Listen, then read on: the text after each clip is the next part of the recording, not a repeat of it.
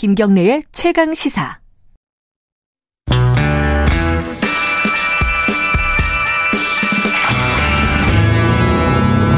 더 이상 웨이팅은 없다. 박대기의 고속 경제. 박대기의 고속 경제 KBS 박대기 기자 나와 있습니다. 안녕하세요. 네, 안녕하십니까. 드라마에 출연했다는 소문이 있었습니다. 아, 네. 회사 드라마에서 잠깐 나와달라고 하셨어요. 무슨 드라마죠, 이게? 어, 좀비 탐정이라는 드라마인데요. 아, 거기서 뭐 무슨 역할로 나왔어요? 기자 역할로 나왔죠. 아, 기자 역할로? 아, 연기를 한 게 아니라 네. 평소에 하던 모습을 보여준 네. 거군요. 아, 박대기 기자의 영향력으로 시청률을 올리려는 PD의 마음이 아니었을까. 도움을 안 된 걸로? 네. 자, 박대기 기자가 궁금하신 분은 좀비 탐정을 보시, 보시면 되겠습니다. 오늘 그 아마 주식 하시는 분들은 아, 꽤 관심이 있는 아이템일 거예요, 이게. 네. 대주주들에게 양도세를 부과하겠다. 네. 이게 근데 옛날부터 나온 얘기잖아요. 이거 해야 된다, 해야 된다, 막 얘기 나왔는데 지금 이제 나온 안은 뭐예요? 네. 지금 사실 이제 주식 거래할 때 내는 세금은 증권 거래세밖에 없는데요. 그 원천 징수잖아요, 일종의 예, 그죠? 0.25%로 매우 낮습니다. 예. 하지만 대주주의 경우에는 양도세를 내고 있는데요. 이 대주주의 기준이 단일 종목에 대해서 10억 원 이상 보유해야 대주주가 됩니다. 아, 내고는 들어- 있는데 10억 원. 네. 예를 들어 삼성전자 10억 원 갖고 있어야지 낸다. 예. 그래서 이제 사실 내는 분들에게 많지는 않고요. 근데 세율은 좀 높습니다. 10억 원 이상 가지고 있을 경우 양도 차익이 발생하면 양도 차익에 대해서 최저 22%, 많으면 33%까지 음, 예, 세금을 내야 되는데 차익이 발생했을 때. 네. 예. 예를 들어서 양도 차익이 1억 원이다. 음. 예를 들어서 어 10억 원에 사서 11억 원에 팔았다. 네. 이러면은 2,200만 원 세금을 음. 최소 내야 되는 그런 세금인데 이게 올해부터 바뀝니다. 올해 말을 기준으로 그러니까 12월 30일이 올해 마지막 거래일인데요. 그 네. 기준으로 단일 종목에 대해서 3억 원을 가지고 있으면 아. 어, 예를 들어서 삼성전자 주식 3억 원어치를 가지고 있으면 내년 4월부터는 양도 차익에 대해서 음. 음, 20, 최저 22%, 최고 33%의 대주주 세금을 매기, 매기는 식으로 이제 바뀌게 됩니다. 음. 여기 좀 반발이 좀 많은 그런 상황입니다. 근데 이게 사람들이 궁금한 거는 과연 대상자가 얼마나 될까? 네. 얼마나 돼요, 이게? 네, 기존에는 10억 원 기준으로 했을 때는 2만 명 정도로 보고 있었는데요. 2만 명. 네. 음. 어, 3억 원 기준으로 낮추면은 약 10만 명 정도로 다섯 배 정도 늘 거다 이렇게 옆- 전망이 되고 있거든요. 음흠. 그런데 이건 뭐 연말 돼봐야 알겠죠. 실제로 음. 10만 명이 될지는. 일단 어쨌든 이 법이 그대로 만약에 시행이 된다면은 이 3억 원을 갖고 있는 사람 같으면은 뭔가 조정을 할 것 같아요. 그죠? 네. 그 분산 투자를 한다든가. 네, 연말까지 이제 이분들이 좀 많이 그 주식을 팔지 않겠냐. 음. 특정 주식들에 대해서 네. 이런 어, 3억 원 이상 가진 주주들이 많은 그런 주식이 있으면 그분들이 많이 매물 내놓으면은 이 주가가 폭락하는 게 아니냐. 아하. 이런 걱정들을 좀 개미 투자자들이 많이 하고 있는 그런 상황이고요. 아. 뭐 그런 것 때문에 이제 이걸 좀 막아달라 이런 청원까지 나와 청와대 음. 청원까지 나와서 지금 한 20만 명 정도가 청원에 음. 동의한 그런 상황입니다. 그러니까 이게 자기가 이 세금을 내기 때문에 나 세금 안 내게 해달라 이 걱정보다는 네. 세금 낼 사람들이 어, 주식을 팔, 팔아가지고 주가가 떨어지면은 내가 네. 손해본다. 이런 개미들의 걱정들이 더 많다. 이렇게 볼 수 있겠네요. 숫자로 보면은. 그죠? 숫자로 보면 그런데 이제 뭐 아, 당연히 세금 내는 분들이 제일 싫어하겠죠. 아, 그거야, 예. 뭐, 예. 그런데 이제 어, 그 거기에 더해서 이것 때문에 주가 폭락 오는 거 아니냐 걱정하는 분들도 음. 뭐 이렇게 좀 막아달라는데 좀 찬성하는 그런 편입니다. 근데 이제 세- 세금을 부과를 해도 그 기준점을 올해 연말로 잡는다는 거 아니에요? 네. 연말에 예를 들어 10만 원짜리 주식이면은 네, 내가 2만 원에 샀다 하더라도 네. 그 8만 원에 대해서 양도세를 낸다는 건 아니잖아요. 그죠? 예. 그죠? 10만 원을 기준으로 나중에 11만 원에 팔게 되면은 네. 그만 원에 대한 양도세를 네. 내게 하겠다는 거잖아요. 예. 일단은 그런데 자, 근데 이게 아까 제가 처음에 잠깐 말씀드렸는데 이 양도세 부과를 해야 된다. 뭐 이런 얘기들은 한다. 계획들도 굉장히 오래전에 나온 네. 느낌이에요. 실제로는 어때요? 현 정부 초기인 2007년도에 이미 다 계획이 나왔던 그런 내용이고요. 2007년도? 예, 아 2017년입니다. 아, 17년. 예. 그때 당시에는 이제 대주주 요건을 25억 원으로 했다가 음. 뭐 서서히 낮춰서 어, 지난해 말 기준으로는 10억 원이었고요. 네. 올해 말 기준으로는 3억 원 다시 낮춰지는 겁니다. 예. 그런데 이제 올해 같은 경우에는 동학 개미 운동 이러면서 아, 새로 예. 진입한 투자자들도 많고 네. 또 이제 올해 중순에 제가 전에 한번 말씀드렸던 주식 양도세라고 이 모든 주주들에게 뭐 2천만 원 이상 수익을 내면은 어 세금을 걷자는 이제 양도세 도입되면서 논란이 많이 있었잖아요. 네. 그때 이제 결국은 2천만 원에서 기준이 5천만 원으로 올라가면서 네. 뭐 그런 식으로 한번 완화된 적도 있기 때문에 이 기준도 이제 많은 사람들이 청원하면은 좀 완화되지 않을까 이런 음. 투자자들이 기대를 많이 하고 계신 것 같습니다. 이건 좀 완화가 벌써 된 거군요. 애초에 계획보다는. 어, 애초에 계획보다 완화된 게 아니라 이제 기준이 낮아진 거니까 더 그러니까 대상이 더 넓어지는 거죠. 아, 대상, 아, 이제 그 25. 아까 완화됐다는 거는 이제 이 대주주와 상관없이 음. 이 모든 주주들에 대해서 연간 2천만 원 이상. 수익을 네. 내면은 세금을 걷자라는 게 있었는데 이게 5천만 원으로 기준이 낮아졌거든요. 음. 뭐 그, 이건 그거하고 좀 별개로 이제 음흠. 과제라는 겁니다. 근데 이게 이 청와대 청원 같은 경우는 이걸 좀 폐지를 해달라는 거잖아요, 사실은. 네. 이게 또 어, 뭐 3억 원 기준 말고 여러 가지 좀 다른 이유가 좀 있다면서요. 아, 예, 그렇습니다.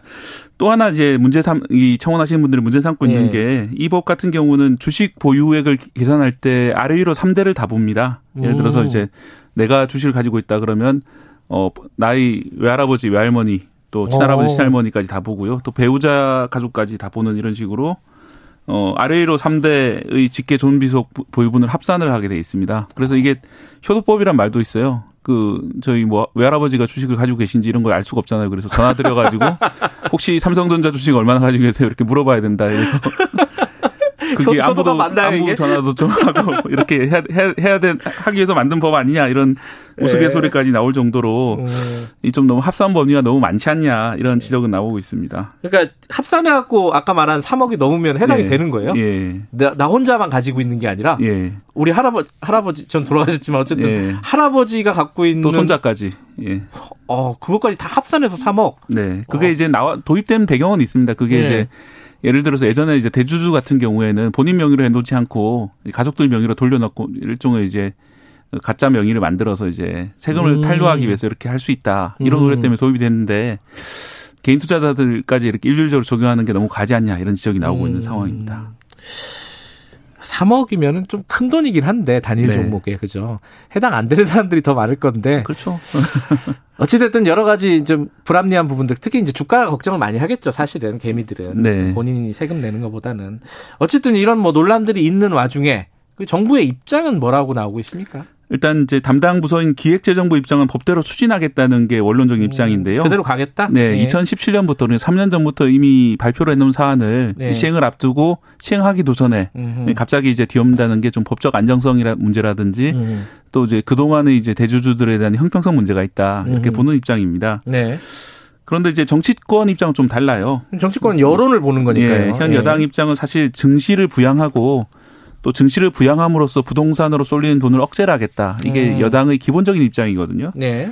그래서 어제 김태년 더불어민주당 원내대표 같은 경우에는 이 당정 협의를 통해서 적절한 수준으로 이걸 조정하겠다 이렇게 밝혔거든요. 아 일부 보완 수정할 가능성을 네. 내비친 거네요. 예. 그래서 기재부도 아마 원안을 끝까지 고수할지는 좀 의문이 드는 상황이고 네. 실제로 이제 일부 보도를 보면은 아마도 좀 조정할 것 같은데 그 부분은 이제 3억 원에 대해서 조정하기보다 아까 말씀드렸던 다시피 이제 위아래로 3대를 합산하는 게 음. 과연 옳으냐. 합산 조건들을 예. 좀 선보일 가능성이 있다. 사실은 예 음. 그렇게 일부러 이제 명의를 돌린다고 그러면 다른 방법으로 잡으면 되거든요. 그거는 네. 이제 뭐 증여세를 물린다든지 뭐 그런 식으로 잡아야지 이걸 뭐 이런 식으로 다 합산하게 만드는 게 옳으냐 이런 지적이 있기 때문에 그 부분은 좀 완화되지 않을까 지금 예상이 나오고 있는 그런 상황이고요. 음. 그래요.